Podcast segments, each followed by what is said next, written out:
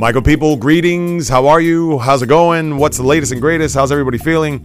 Hope everyone is fantastic, feeling wonderful as we now approach the week of Halloween. That's right, just a few days away from handing out a lot of tricks and treats, which I'll certainly do throughout the course of this podcast as I navigate the sports landscape here on the latest edition of the J Reels podcast. This is your host, Jay Reels. For my first timers, welcome aboard. And for those who have been banging with me for now 96 episodes, I welcome you guys back and thank you so much for downloading and listening to this content here on a Monday, October the 28th in the year of our Lord 2019. Here's what I have on tap for you. There's a new number one in college football. That's right.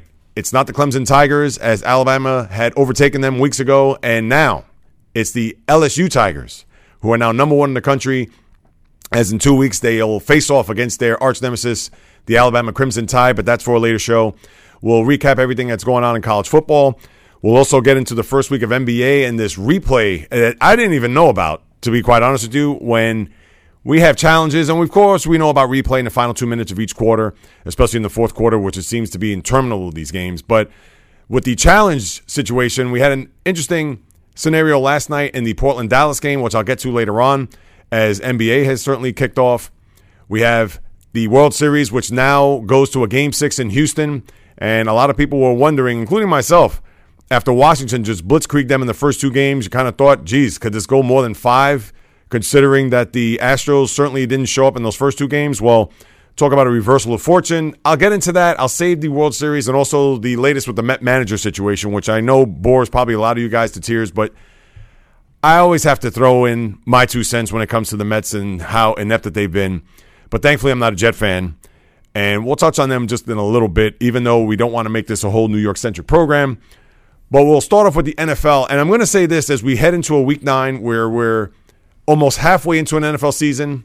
The reason why I said that because you have some teams who have already played half of their schedule of the New England Patriots, and they certainly have not lost as of this day. To think the last loss was in Pittsburgh in Week 15 last year.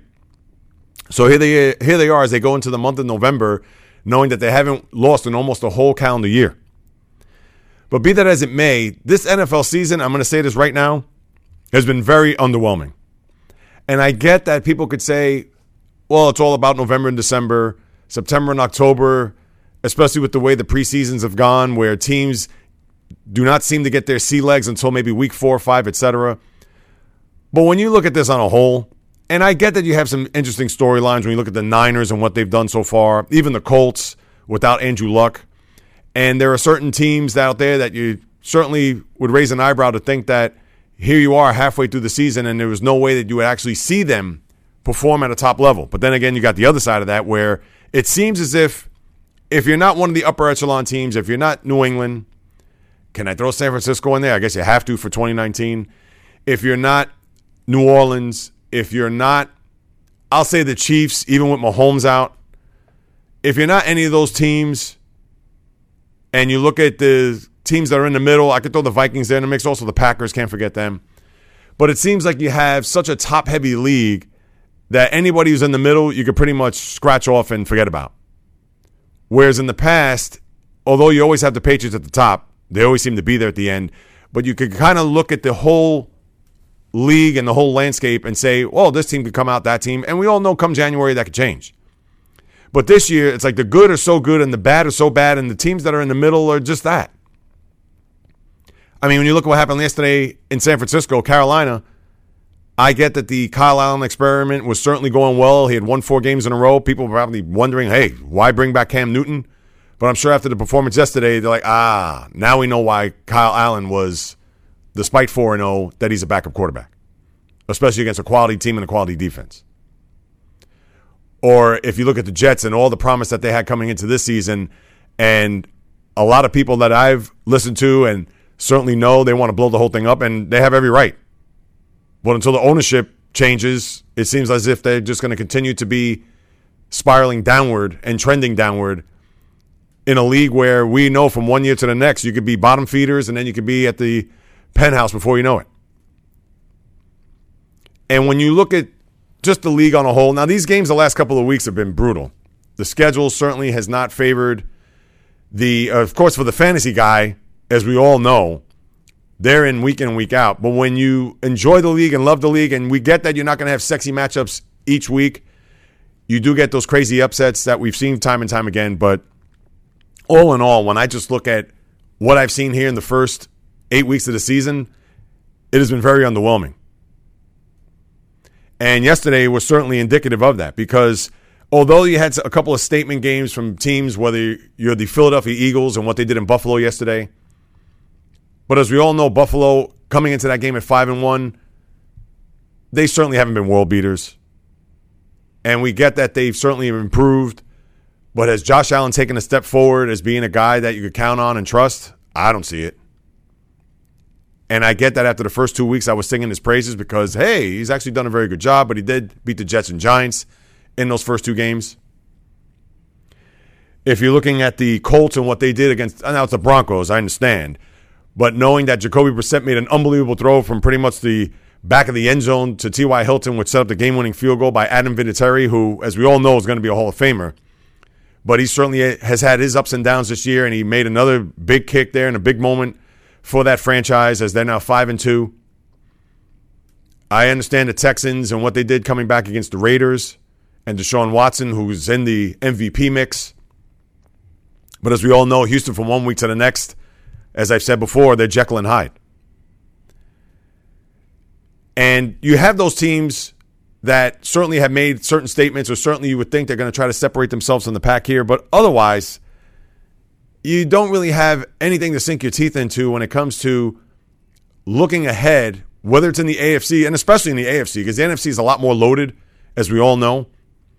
But the AFC, even with the Chiefs yesterday, and we understand that the Packers went in there and beat them, and although they hung tight and they played pretty well, but we all know that the Chiefs are not going to go anywhere with Matt Moore at the quarterback position. And who knows when Patrick Mahomes, with a dislocated kneecap and all, when he's going to be ready to go under center to hopefully get the Chiefs back to where they once were last year, in a sense where they were just one step away, really one play away from going to a Super Bowl.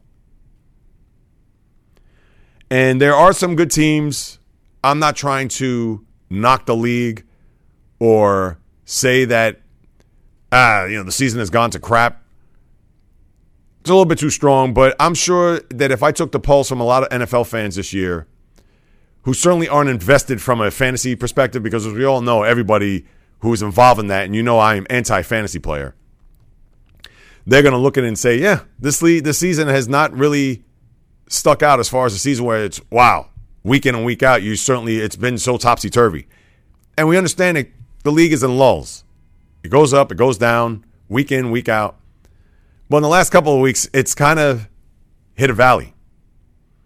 And you wonder, moving forward, we understand as the season gets deeper, it's going to get better, depending on how the AFC and NFC playoff picture shakes out. But still, halfway in, and I wonder if everybody feels the way I do that the NFL season so far has been one to forget.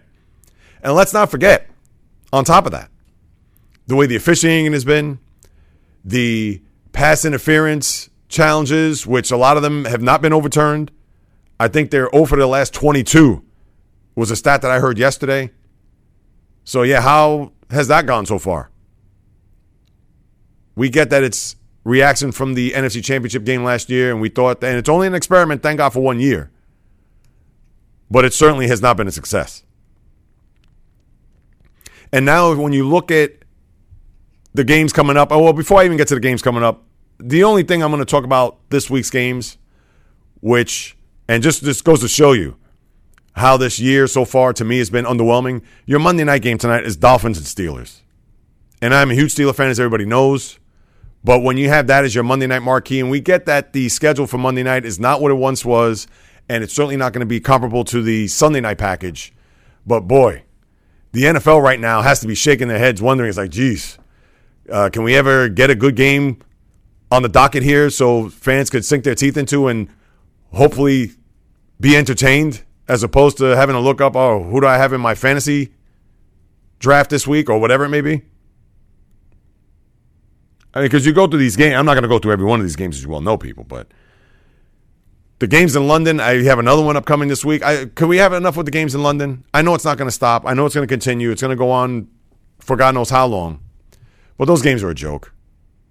Yesterday, Bengals 0 and 8, their worst start since 2008. Cooper Kupp 220 yards Rams seems like they've have come back now after starting their season 3 and 0 and going 0 and 3 and now winning their next two. Like I said, to me, when you look at yesterday, there are three things. We talked about the Eagles and bouncing back and getting a big win after a no show in Dallas the week before. The Colts being able to pull that game out at home, and Brissett showing you that he is an everyday quarterback. Can't say he's a franchise quarterback just yet, but he's certainly not a backup and has learned a lot under that system and head coach Frank Reich. And the other thing I'm going to look at yesterday is Drew Brees coming back. The Saints throwing up 373 yards, three touchdowns, and a pick as if he didn't skip a beat. And the Saints right now, if you want to throw the Packers in the mix, and funny enough, you have to throw San Francisco because they have not lost a game. Those are the three teams out of the class of the NFC right now. And that's what you got. And yet people could say, well, Jay Reels, look at that. Isn't that enough to get your water boiling, enough to talk about the NFL? Yeah, well, the Saints we expect to be there. The Packers were pretty much a wild card considering they have a new head coach, and the Niners, please, I picked them as an under at eight and a half, and boy, do I look stupid. So here we are. And on top of all that, I mentioned about the officiating. And the one storyline that I don't want to say gets swept under the rug, but the one thing that we have to pay attention to is this Patriot defense. Now they're 8 0, they're halfway to 16 0, 16 0, and that's not going to happen. Because if you looked at the next five games, they have a Sunday night game in Baltimore. They go to Philadelphia. They host Dallas. And after that, I believe they have the Chiefs as the final stretch of that five games in a row. The last three games are a joke. It's Bengals, Bills, and Dolphins to end the year. But these next five, they're definitely going to lose one, probably two of these games. So the schedule will certainly start to heat up. But as far as the Patriot defense is concerned, right now they're on a pace to give up 122 points this year which obviously would just shatter the all-time record, which I believe is set by the Brown. Uh, excuse me, the Browns, the Baltimore Ravens, the 2000 Ravens. That is one of the great defenses of all time, where they gave up 165 points in a 16-game schedule. But here's the thing, and I understand Pat fans they're going to say, "Oh, typical J Reels, or they're going to look at me and say, "Here he is, ready to throw cold water." But who has this team faced? This team has faced nobody over the first eight weeks of the season. Now, competition is going to stiffen up, and you're going to have teams that are going to have some offenses or NFL offenses that are going to show up here over the next few weeks. So let me see what they do over the course of the next five as opposed to what they've done the first eight. And you can't knock what they've done. They're going to play the teams that are in front of them, and we understand that. And the other team that they're playing in this five game stretch is at Houston. So let me repeat that. At Baltimore, at Philly, home to Dallas, at Houston, Kansas City. And they finish off the year, like I mentioned, at Cincinnati and home against Buffalo Miami. But as we all know, the Patriots have not played anything close to an NFL offense here in these first eight weeks. They played the Jets twice, the Giants, the Dolphins once. That that's four games right there. You could put all those players on offense from all three of those teams, and they still couldn't go out there and probably put up 20 points on the Patriot defense. I mean, that's what we're looking at. And give them credit. They've done a masterful job. They've had TDs from on the defensive side. As a matter of fact, going into the game yesterday, they've given up three offensive TDs and they scored four defensive TDs just to show how dominant they've been. But at the same time, let me see them go up against, I'm not going to say a high octane offense. I mean, let's not get crazy. But like I said, a competent NFL offense. Can we see that first before we could judge them as the greatest of all time? Or, oh, geez, you got to watch out for this Pat defense. Pretty much that same Pat defense got shredded in the second half against Pat Mahomes last year in the championship game. And people say, oh, look about the Super Bowl. But please, Jared Goff was the quarterback. And Jared Goff had one of the worst games in Super Bowl history as a quarterback. Now, do you want to attribute that all to the Patriot defense? They'll get credit, of course. But Goff was missing throws left and right. Now, when you look at New England here. It's going to be interesting. This season's not going to be dictated on these five games, of course. And their offense, they were handed three gifts yesterday, which they jumped out to a 17 0 lead.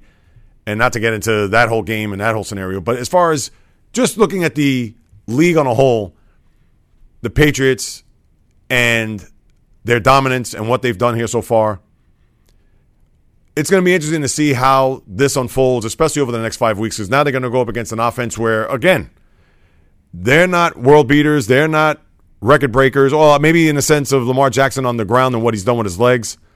But we all know, and this is the crazy thing Bill Belichick is known for taking the best players on offense out of the game at the skill position, whether it's a wide receiver, whether it's a running back, etc. Well, here's the thing he's going to have to take out Lamar Jackson as far as his legs are concerned, which I believe he'll do. And it's going to be an interesting test for this Pat defense, which they have to go on the road in Baltimore.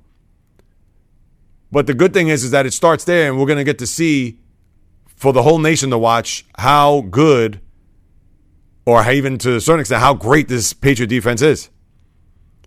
Now, everybody knows I am not a Raven fan, and I'm not a Lamar Jackson believer as of yet. We know what he does on the ground, and we know he has a good arm, but they certainly do not showcase his arm or his playmaking abilities from the pocket. Everything is safe. And we understand that. He's a young player. He's not going to stretch the field, and they certainly don't have the receivers to go out and just chuck up, you know, 70 yard bombs. Unless you think Hollywood Brown is that guy. But let's see how the Patriots here over the next five games and pretty much throughout the rest of the season, how this defense fares before we even think about putting them in the class of the 85 Bears and the 2000 Ravens. And then you also have the trade deadline tomorrow, which it's amazing. Go back five years ago. You couldn't sniff a trade in the NFL for the deadline. People wouldn't even know when the trade deadline was. In fact, it was usually the first or second week of October. Now that they've moved it to the end of October, and you've seen more trades here over the last week than you can shake a stick at. And just today, the Dolphins traded Kenyan Drake to the Arizona Cardinals for a conditional 2020 pick as that purge continues for them to tank to get the number one pick. Although they have competition with the Cincinnati Bengals, so we'll see how that uh, fares. And I think they play each other week 15. So talk about the Tua Bowl down in Miami. I believe that game will be in Miami. That's one to circle the calendar for if you live in South Florida or in Southeast Ohio. But all these trades, whether it's Emmanuel Sanders, going to San Francisco and he scored a touchdown in an opening drive yesterday. Whether it's Gareon Conley, who was traded from Oakland to Houston and didn't make much of an impact in the game, only had four tackles, but here he is against his former mates in their comeback win against the Raiders down in Houston. Michael Bennett gets shipped from New England to Dallas. Miguel, uh, Miguel. I'm thinking of the Minnesota Twins baseball player. Sano, no, Mohamed Sanu, former Bengal, and former Falcon, who is now on the Patriots. And I'm sure you're going to see some more movement between now and tomorrow. I don't know what the deadline is. It's usually around 4 o'clock. You would think, and there's been a ton of rumors, especially here locally with the Jets, maybe Leonard Williams, Robbie Anderson, who knows. And the Jets are a disaster in their own right. I mean, it's amazing to think that they had 100 million under the cap. They had a number three pick overall. They had a quarterback going into his second year, and they're become more dysfunctional than they were eight months ago. But that's the Jets deal. So who knows what's going to happen with these trades over the course of the next 40, uh, 24 hours or so. And now we just got to sit tight and see what's going to transpire here when we look at the rest of the season. Because now with baseball about to be out, and again, this baseball season is just about over. And of course, we'll get to the World Series in a second. But when you get to November, when you get past the World Series, the NFL becomes front and center. Because as hockey and basketball starts to get underway and college football still again, you got to wait till the bowl season and wait to see who unfolds as far as what team's going to end up in the final four. Right now, it's going to be football all November, December, and January before you get to Super Bowl 54 down in Miami that first Sunday in February. Now, as far as next week's games are concerned, your Thursday night game, which I wish they get rid of. It's weird. Every Thursday night, I like from the standpoint that it kicks off the NFL weekend. You have something to watch. I get TNT. The, you can watch the basketball right now. But when you look at these Thursday night games, they are just an absolute bore. All of them. I mean, there's very few and far between that you get a very good competitive Thursday night game. So you have 49ers and Cardinals will start off your weekend. And a lot of people think that it could actually be a hiccup because the week later, oh, uh, go back to the proverbial trap game, the 49ers and Seahawks will square off against each other for the first time. So who knows if the Niners, after a short week traveling to the desert to play Arizona, who lost yesterday, will it be a situation where they'll get overlooked in lieu of the matchup with the once rival Seahawks 10 days from now, or 10 days from then, I should say.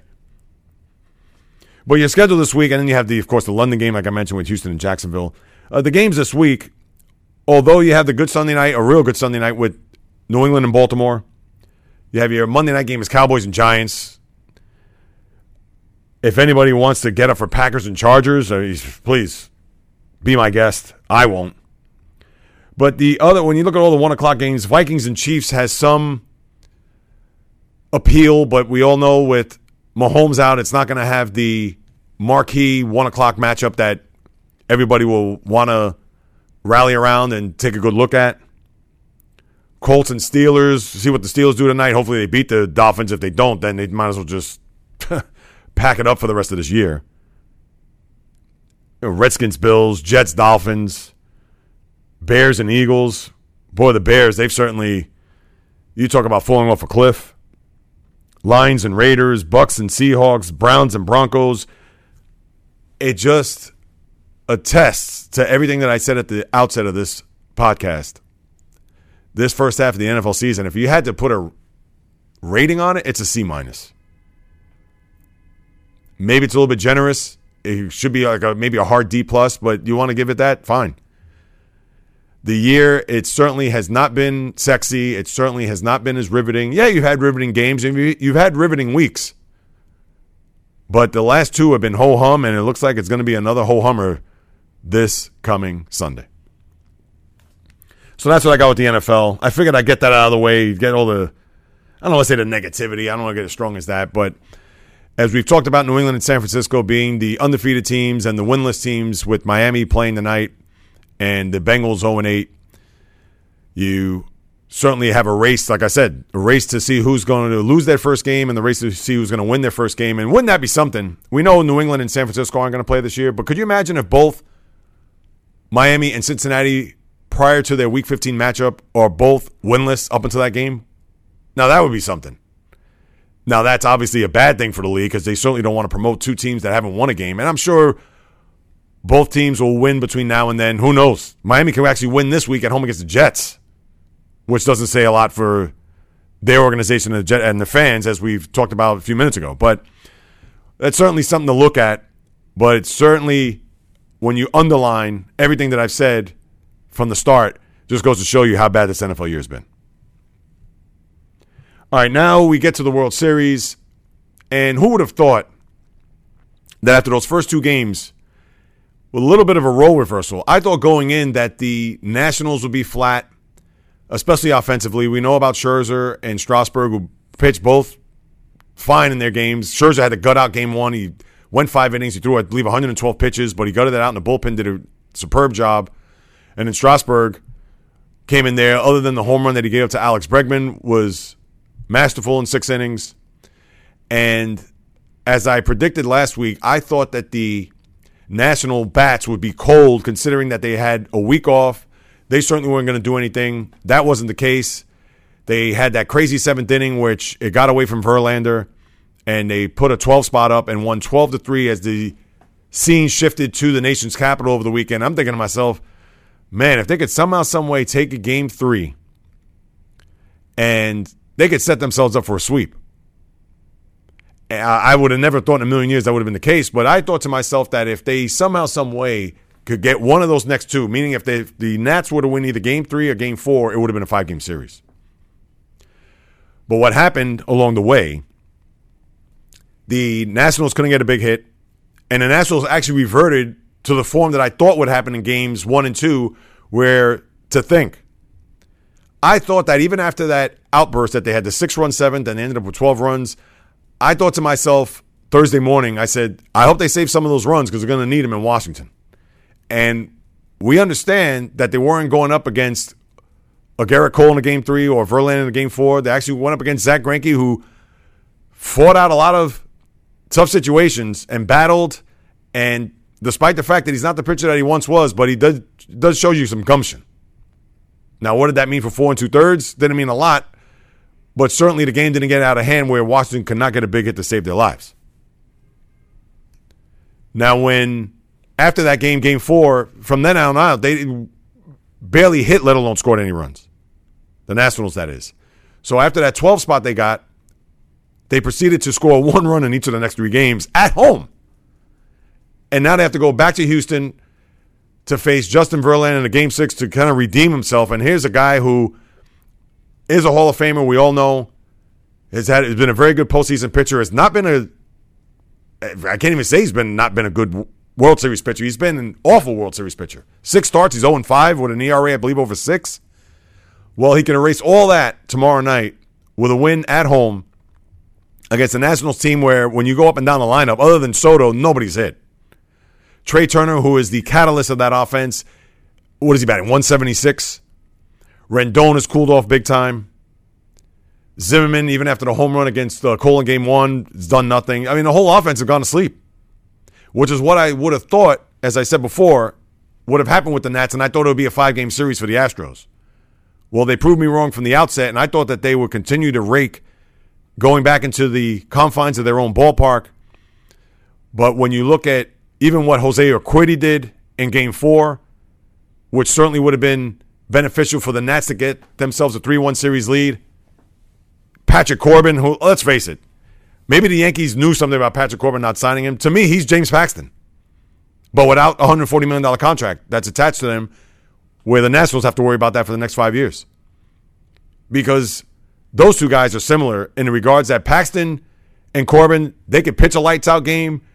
They could go six, seven innings, strike out 12, give up a run on four hits, and then they could give you a performance where it's five, four or five innings six runs, six hits, three walks, two strikeouts.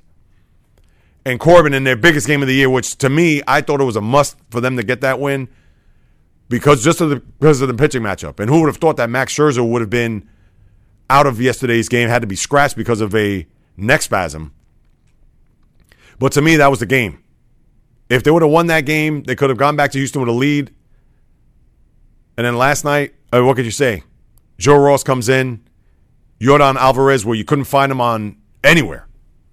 There was an APP out for all the productivity that he put forth in the regular season was none to be found. But last night he woke up and he hit a big two run homer to start, followed by another two run homer by Carlos Correa, and then give it up George Springer again. I understand it was another late home run. He tacked it on, but seven World Series home runs from a guy who's played 11 World Series games.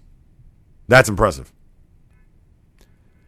And with Scherzer, that uh, when I saw that, I said to myself, "Oh, geez, there's no way that the Astros do not come out of this World Series without winning a championship." Because that was their only hope to get themselves to Houston up a game, and not that it guaranteed anything. I would think Strasburg is going to go on regular rest tomorrow. Who knows if I'm sure if Scherzer wakes up tomorrow and he's feeling 100%, you could push Strasburg to a game seven if it gets that far. But right now, it's looking like Strasburg is going to pitch a game six and maybe you set up Scherzer for game seven. Corbin, you can't trust.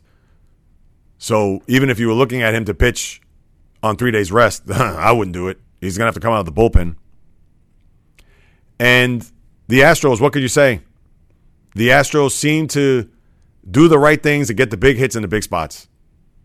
Give it up to Robinson Chirinos, the, uh, the catcher. He's also chipped in with a couple home runs in the series, both in games three and four. And that's been the case of the Astros all year long.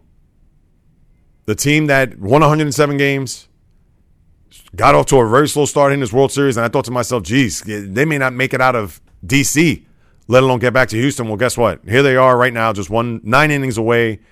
And I'm sure Justin Verlander is salivating at the thought of just clinching this at home and kind of erasing the back of his World Series baseball card when it comes to his record. And let's see what the Nats have. Maybe the Nats in that ballpark, their bats get going. Who knows? Maybe it's the sight lines, it's the backdrop, whatever it was, but they're certainly going to need to get themselves off on the right foot tomorrow. And I would say this if you're the Nats lineup, If you don't put up a two or three spot, or even maybe just get one run, we'll start there. But if you don't get to Verlander in that first inning, especially on the first couple innings, you might as well just pack your bags and go home. Because once Verlander has some gas in that tank and he's, and you know he's going seven innings, he's going to throw 120 pitches, his last start of the year. So, Nat fans, you better hope that the Nats get to him early and put up a crooked number because if by any stretch they got to play uphill, you might as well just hand the trophy over to the Astros for the second time in three years. And should I already get to this Met deal? Oh, jeez. I know people are probably sick of me talking about the Mets. And the only reason why I'm going to do so is because of Joe Girardi going to Philadelphia, where Philly did the right thing. They targeted three guys, and they got the one that they wanted in Joe Girardi. Dusty Baker and Buck Showalter were the other two. And in my heart of hearts, did I feel as if Joe Girardi was going to go to the Mets? No, I didn't. As a fan, I hold hope. And part of the reason why I didn't think he was going to go to the Mets is everything I've said going back to the summer of not trusting this organization.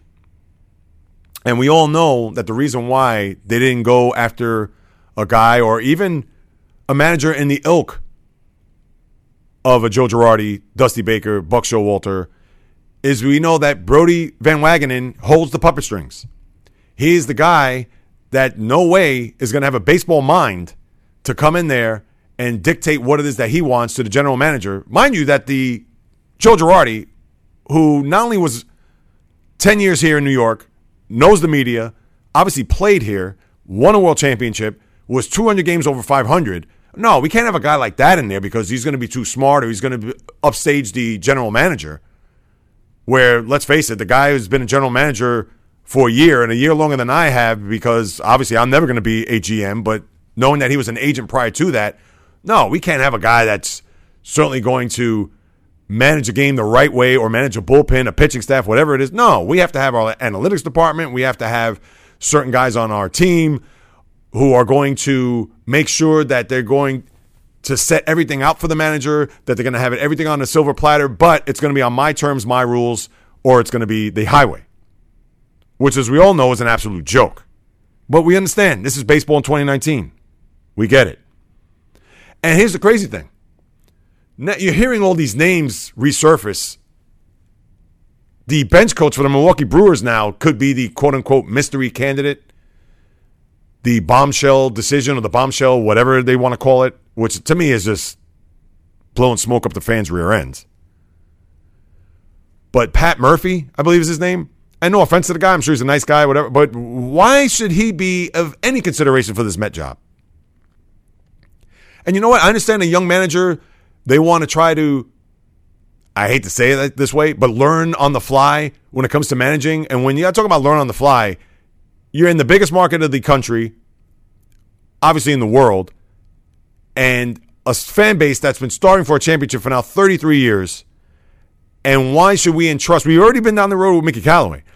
Why should the organization entrust in a Luis Rojas, even in a Carlos Beltran, any of these names that have surfaced that are going to be first time managers? Why? It's almost as if the organization, in particular, I'm going to say Brodie, but of course Jeff Wilpon, they're not looking at it from the big picture. They're not looking at it from a standpoint of, you know what, we've been down this road with the first year manager. Let's bring in the seasoned grizzled vet. No. Let's stick with a first time manager. Might as well just hire me to be the manager. Why not? Even though I'll be fired after probably 10 games, I get that. But let's be real here. When you have an opportunity to pounce on a guy like Joe Girardi, and then you're like, nah, and he goes not only that, but down the turnpike to your biggest rival, that's all you need to know about where this organization is headed. Despite the fact that it has a core and it has a good pitching staff. But with the general manager who plays and has his fingerprints on everything, we all know that he needs to have a guy that he could call or text or whatever it is that he needs to communicate to without having to get any pushback, without having to have any interference. It's almost as if, like I said, he's the one pulling the strings. And of course, if you're going to have a young manager, which I get, a young manager wants to get one of these 30 positions and there's only 30 in Major League Baseball, of course, anybody would want to sign up to take the task of trying to take the Mets to the promised land for the first time in almost three and a half decades. But at the same time, with that being said, what young manager would want to come here knowing, and we get that this is the climate of baseball throughout all 30 teams, but why would they want to come here knowing that the pressure, the aura, the everything that goes around this particular job? I'm not going to say it's a no win job, but let's face it. When you look at what happened with Mickey Callaway, anybody who comes in here with less experience than he did, it's just going to be an uphill battle. And I'm just going to leave it at that. I don't know who they're going to bring in here, but whoever it brings, it just doesn't make a difference. Whether it's Carlos Beltran, they could bring in Wally Backman, which we know who's not going to come anywhere near Citi Field. I think he'd do a better job than those guys. But again, another first year manager, but there's no way because we know Wally Backman's old school. So uh, I'm just going to not even speak anymore on that. Let's see who they bring in. I'm sure there's going to be an announcement after the World Series at some point. I mean, the more they delay this with the second round of interviews, they, if they don't have it, I'm going to say this, and then I'll move on. If they do not have a hire by a week from today, so by the time I get this podcast up and running next Monday, if they don't have a candidate, if they don't have somebody that's already ready at the podium with the jersey and the baseball cap and go ahead and let's start asking questions. If they don't have somebody by then, then we all know that this is just an absolute joke of an organization. It already is, but it just cements it. Because everybody else is getting their managerial positions secure. And let it be the Mets, of course, to be the last ones standing, but at the same time, they'll be the first ones laughed at, not only throughout baseball, but throughout their fan base, sports, etc. All right, now for my college football heads out there, which I'm sure that they're chomping at the bit. Looking forward to a matchup in two weeks or roughly 12 days between LSU and Alabama, who have now become the number one team in the country. That's right. The LSU Tigers have overtaken the Alabama Crimson Tide here in the top 25, the coaches poll, whatever it may be. And that matchup is going to be one where, if you listened to me last week, we know Alabama is owned over the years. Maybe this year will be a little bit different. Remains to be seen. We'll certainly look forward to that and talk about that the Monday after that game.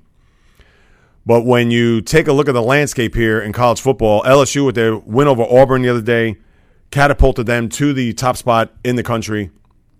Now it's interesting because when you look at this week, LSU, Alabama, even Ohio State and Penn State all have byes. So a lot of the top teams here in the throughout the country will not be performing. But of course, it sets you up for the game in Tuscaloosa with the Tigers and Crimson Tide. So I'm sure that's going to be the battle of the century, or maybe the battle of the year at least. But we all know those are uh, SEC rivals going way back. Uh, I'm certainly looking forward to seeing what that game will be like. A lot of those games have been defensive struggles. Uh, I can't see why that wouldn't be any different, but we'll talk about that as we get closer. The only game of note this week is Georgia and Florida. And the big upset of the weekend was the game in Kansas State where Oklahoma was outlasted by K State 48 41. And those games happen, unfortunately. Time and time again, you'll see that upset. Although the game is in the other team's building, it'd be more of an upset if that game was in Oklahoma. But they certainly took a hit as far as their chances to get into the college football playoff. Obviously, a lot of time remains to see how this all shakes down. But uh, K State pulls off the upset, which to me was the storyline of the weekend. Other than that, I understand Notre Dame gets blasted by Michigan.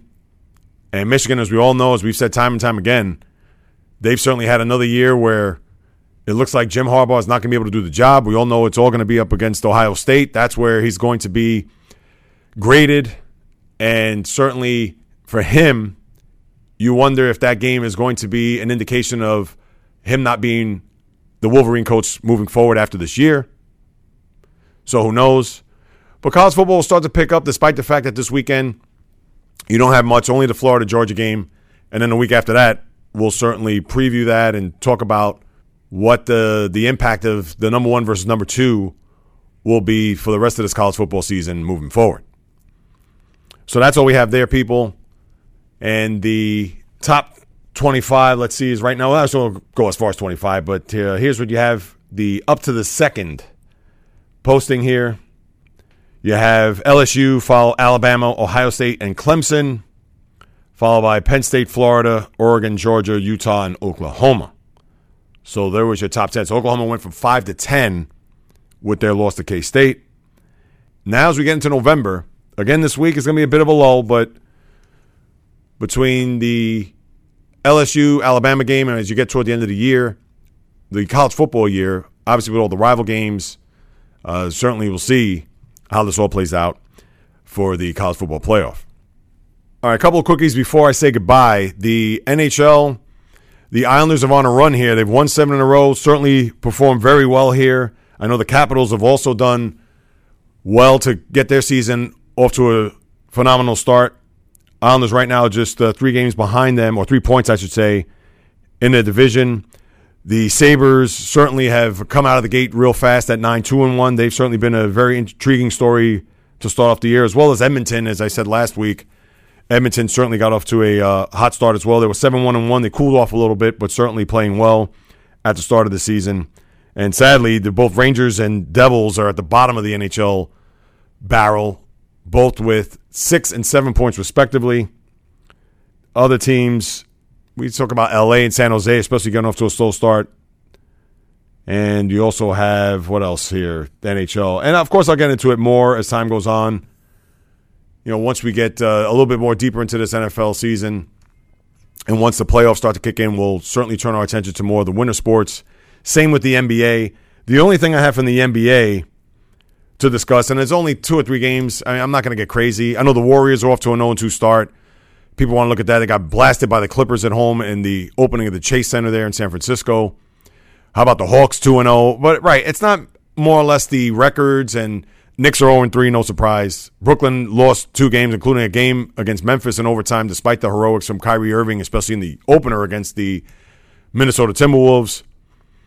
But the story to me, and I didn't know about this up until the, what was it, season started last Tuesday. I didn't realize that the NBA is experimenting with a challenge just for this year to institute challenges when it comes to fouls or certain plays throughout the course of a game.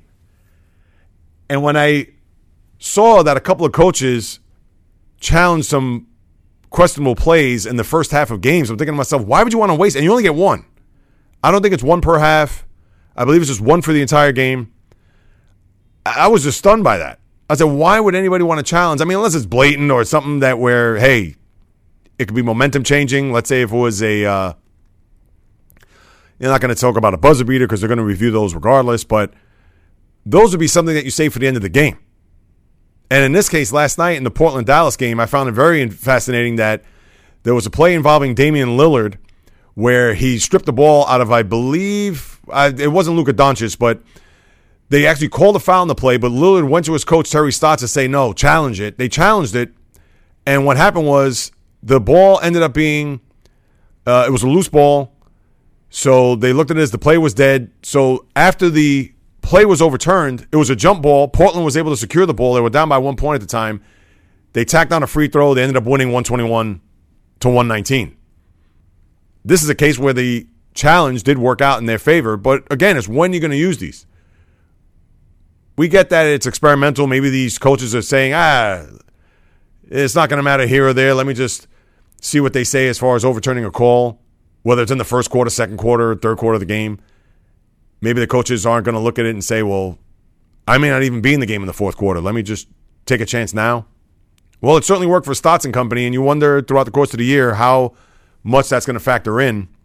There was a foul situation in that game. It wasn't an out of bounds play where the officiating, they'll look at the review under two minutes to go in the fourth quarter. This was a foul. So obviously they don't look at fouls. So that's where Stotts used his challenge thanks to an assist from Damian Lillard and the Trailblazers ended up with a win on the road against the Mavericks. And Porzingis has gotten off to a good start. I know he had 32 points in the game for the Knicks fans, just kind of throw it in their faces, but uh, but that was a good move for the Knicks. They need to get rid of him, and we'll see what Porzingis does here uh, in Dallas for this upcoming season. But uh, as far as the NBA, yeah, that's pretty much it. Nothing else really to report here in this first week. The like I talked about some of these games, these teams that are two and zero, oh, even the Timberwolves are three and zero. Oh. But the Timberwolves, who they play? They played the Nets, they played the Hornets, and the uh, did they play the Suns? I want to say last night. I get that you play who you play, and that's what it is. But the T Wolves, they're off to a flying start for what it's worth here in this first week of the season. Come back in a month, and we'll see where they're at. But to me, that was like the biggest news of the week with the challenges. I didn't know that even existed. So bad job on my part. But as we all know, in all these leagues, they're instituting all these different rules, replays, challenges, reviews, etc. So good for the NBA. Let's see if that works for this upcoming year. All right, now to close out the podcast, of course, we cannot forget my hero and zero of the week.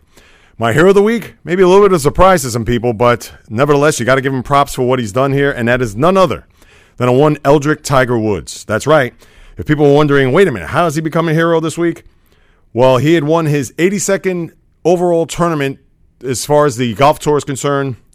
It's not a major, we all know that, but he was performing in Japan at the Zozo Championship as he tied Sam Snead for all time record win number 82 on the tour. He's just one win away from owning the record all to himself.